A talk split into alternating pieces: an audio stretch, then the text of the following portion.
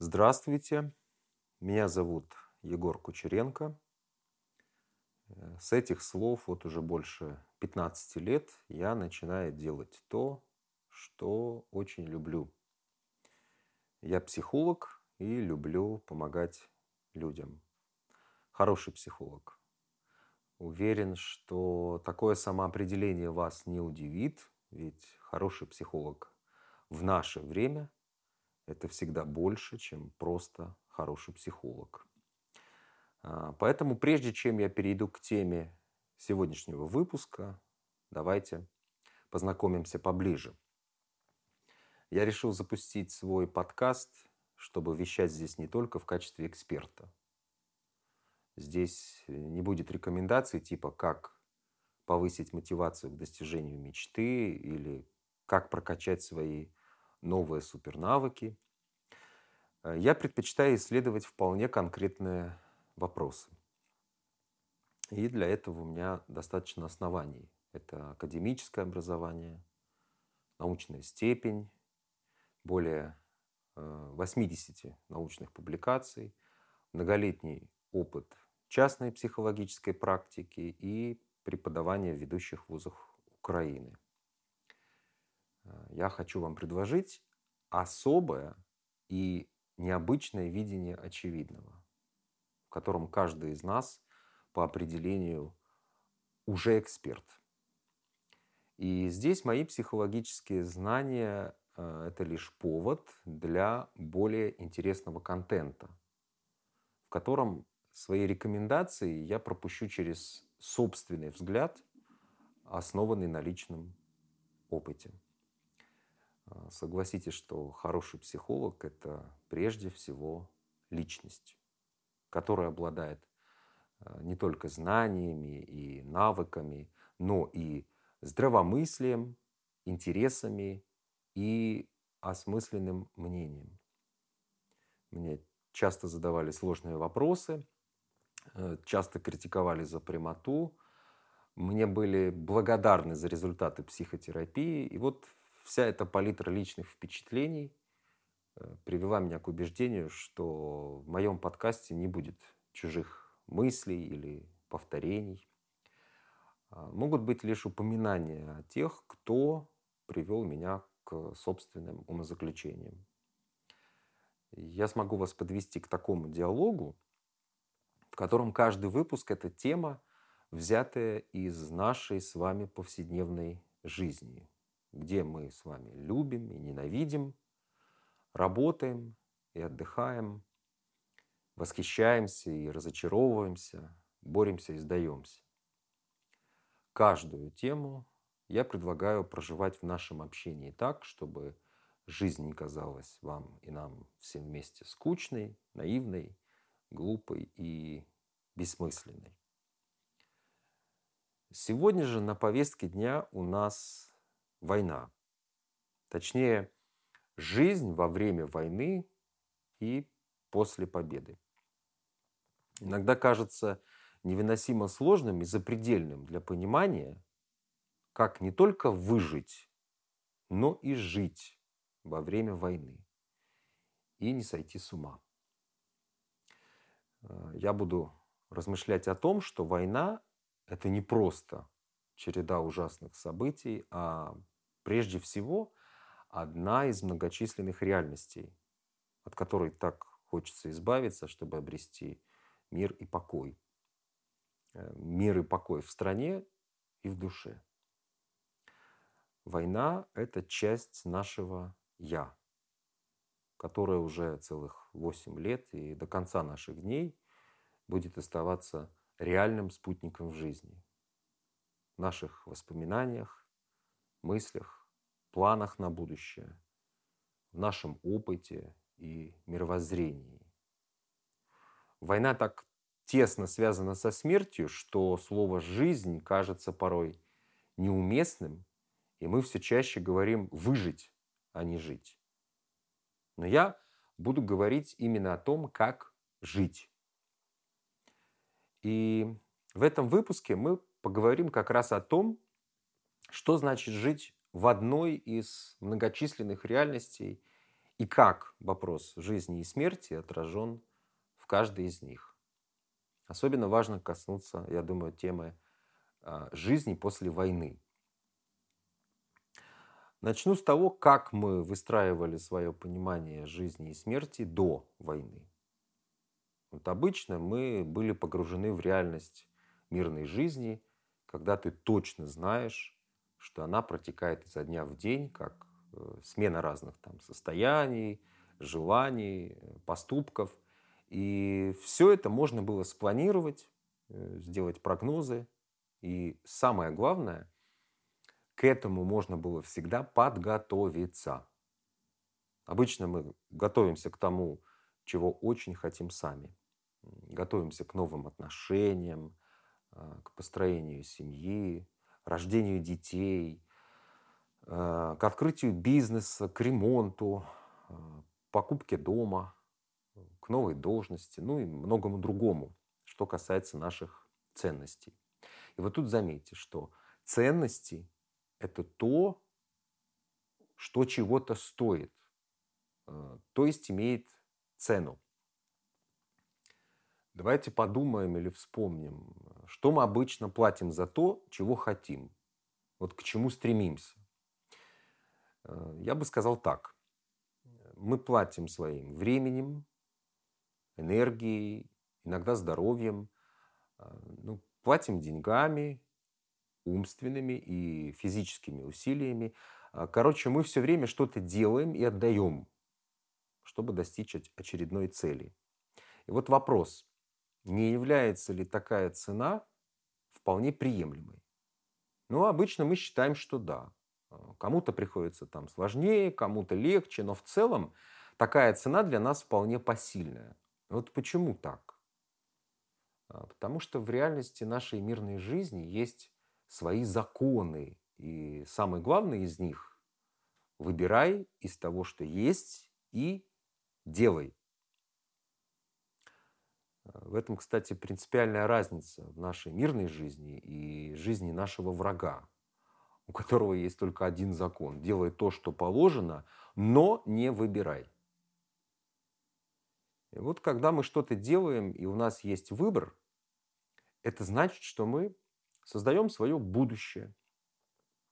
Мы осознанно хотим изменить свою жизнь к лучшему. Э, ну, даже если речь не идет о жизни всей страны, то, по крайней мере, мы можем изменить свою э, личную жизнь. Вот почему, а, собственно, многие из нас учатся, работают, влюбляются, разводятся, покупают одежду, еду, а, ну и отдыхают в селе или за границей. Все это выбор. И он имеет цену. Отсюда вывод – ценности нашей мирной жизни зависят от нашего выбора. Но есть одно но. Вот когда что-то идет не так, и мы не получаем то, что для нас важно и ценно, мы делаем другой выбор. Мы меняем ход событий, э, планируем другие возможные поступки, Э, решения и совершаем альтернативные ходы. Это тоже нормально, говорим мы. Это жизнь, она непредсказуемая. Вот, например, во время э, пандемии многие потеряли работу, здоровье, семейный уклад. Э, но выбор всегда оставался. Люди искали новую работу, часто разводились, потом мирились, осваивали новые технологии, даже новые профессии. Вот что это как не выбор? Мы всегда выбираем что-то новое, даже когда все идет очень плохо. Даже когда отказываемся от предыдущих планов, это все равно выбор. Мы не можем не выбирать. И это связано с нашей человечностью. Только человек может э, скучать, только ему может надоесть что-то привычное и опостылое. Поэтому мы всегда хотим чего-то нового и делаем это новое своей реальностью, Мы о чем-то помечтали, э, захотели и пошли делать. Или не пошли делать. Тут уже э, вопрос в том, на чем у кого закончился выбор. На желании или на действиях. Теперь вопрос. Что в мирное время мы думали о смерти? Вот как мы к ней относились?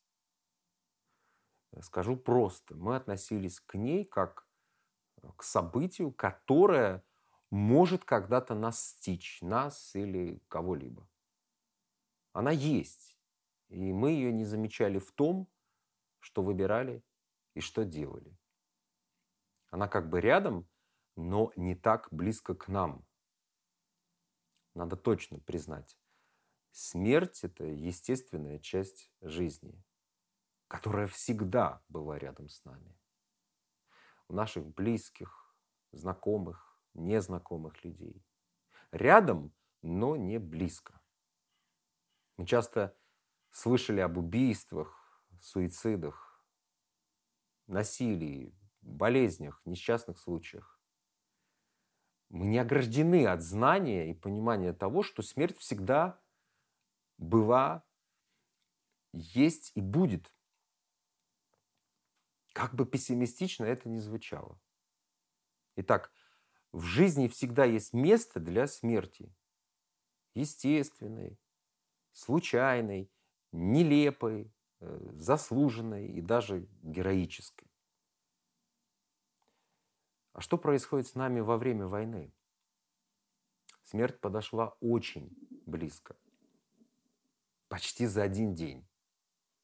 Сегодня э, психологи много говорят о том, что самое главное – выжить, э, то есть сохранить свою а, биологическую жизнь, чтобы дышать, ходить, говорить. И это вполне верно.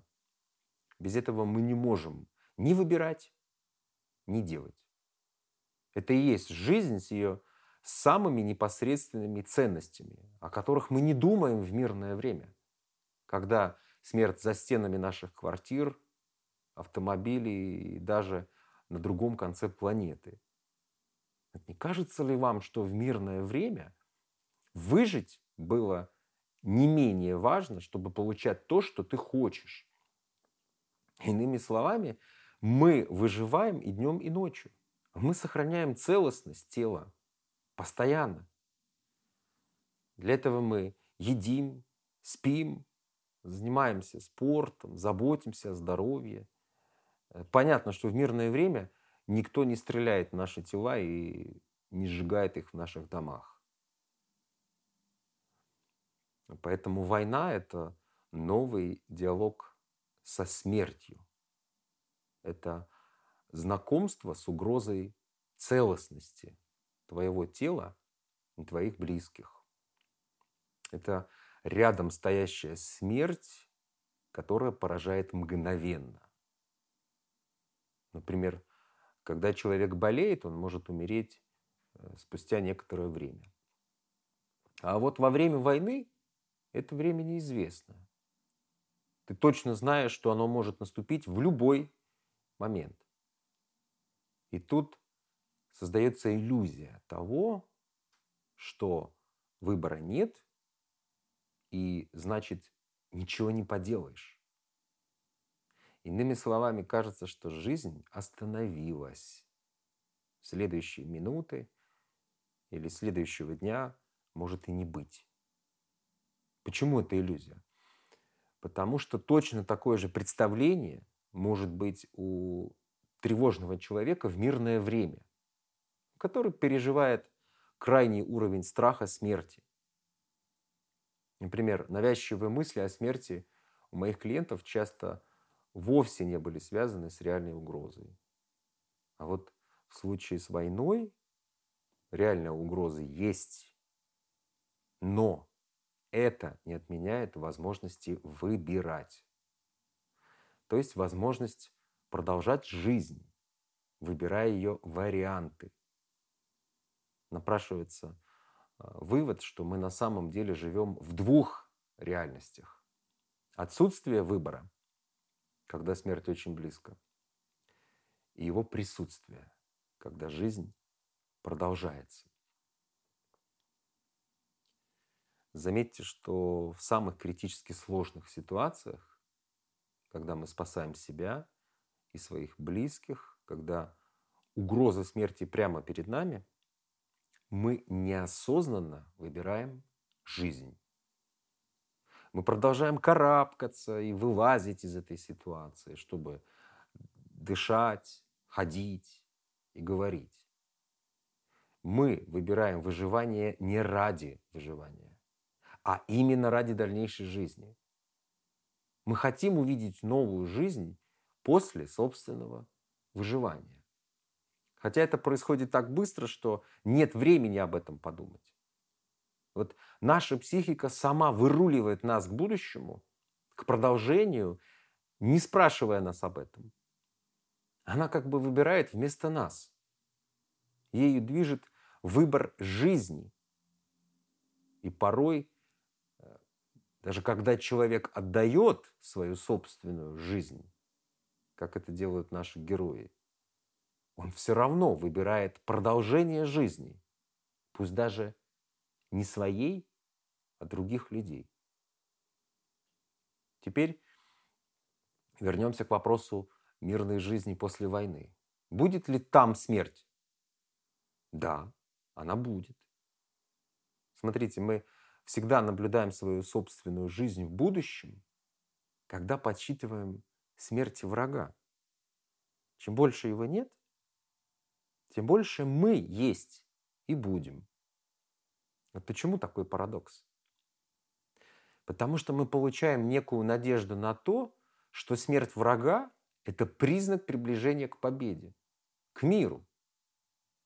Вот почему одно без другого невозможно?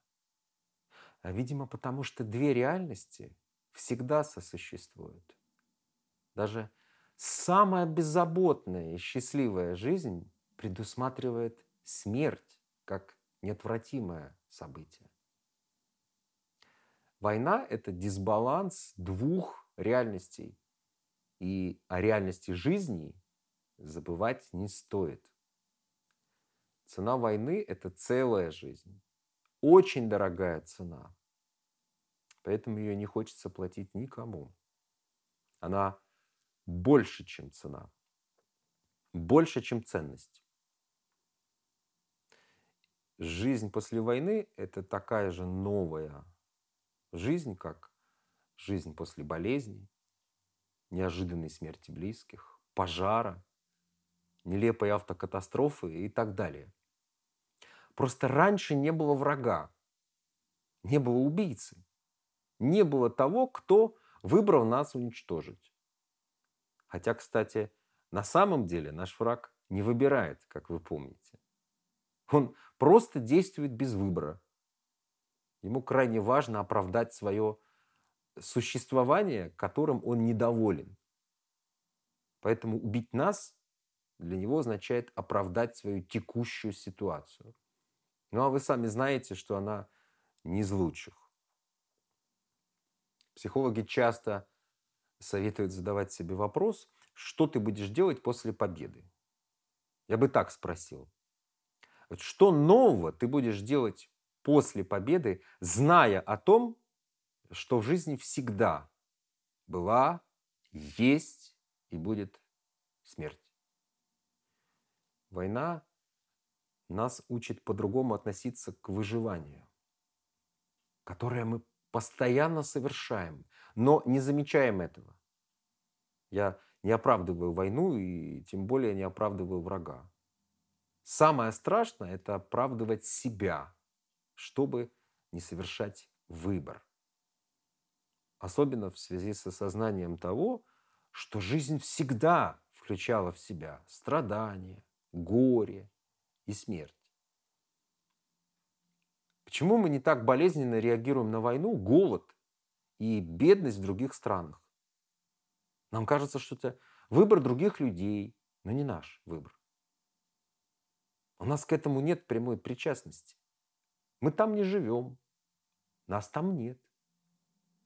Но на самом деле границы между миром и войной между жизнью и смертью – это границы в нашем мышлении, а не на географической карте.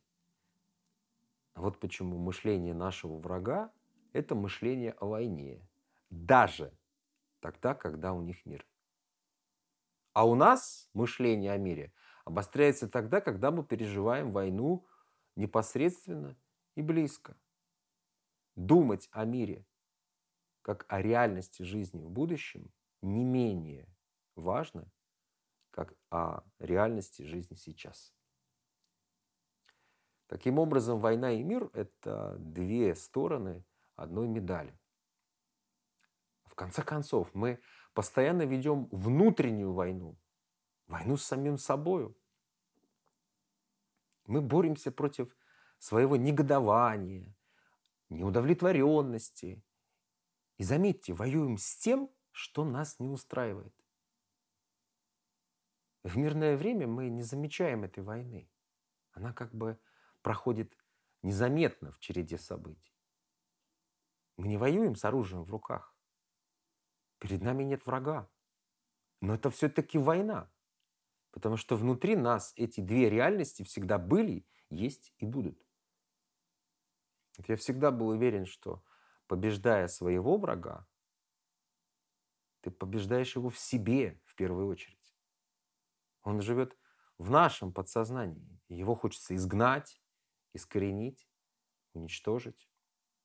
И наоборот, только победив своих внутренних вот этих демонов, ты готов к борьбе с внешним врагом. Самый опасный внутренний враг – это вера в то, что выбора нет, что жизнь остановилась. Говорят, что уныние – это самый большой грех. И от него есть только одно лекарство – действие. Каждый из нас даже в маленьких делах поддерживает жизнь всего общества, вообще всех людей на планете. Вот в том, что мы выживаем, есть очевидный смысл. Ну, кто, как не мы? Кто, кроме вас самих, может прожить свою жизнь? Кто может выбрать ее вместо вас?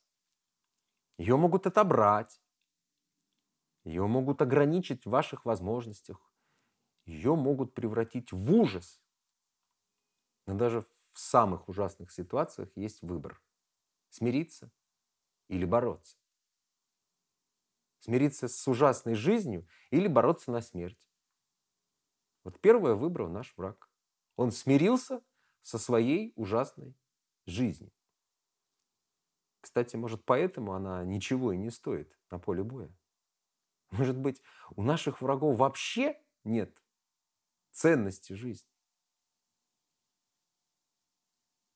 Недаром мы поем «Душу и тело мы положим за нашу свободу». Что это значит? Я думаю, что э, это означает то, что ценность нашей свободы, то есть ценность нашего выбора, превышает ценность жизни. Поэтому предлагаю выбирать и действовать. Помнить, что реальность жизни никто не отменял, что выбор за каждым из нас. Свой и свободный. И многое я мог бы еще добавить, если только вы не захотите об этом подумать самостоятельно после услышанного. С вами был Егор Кучеренко. Услышимся до и после победы.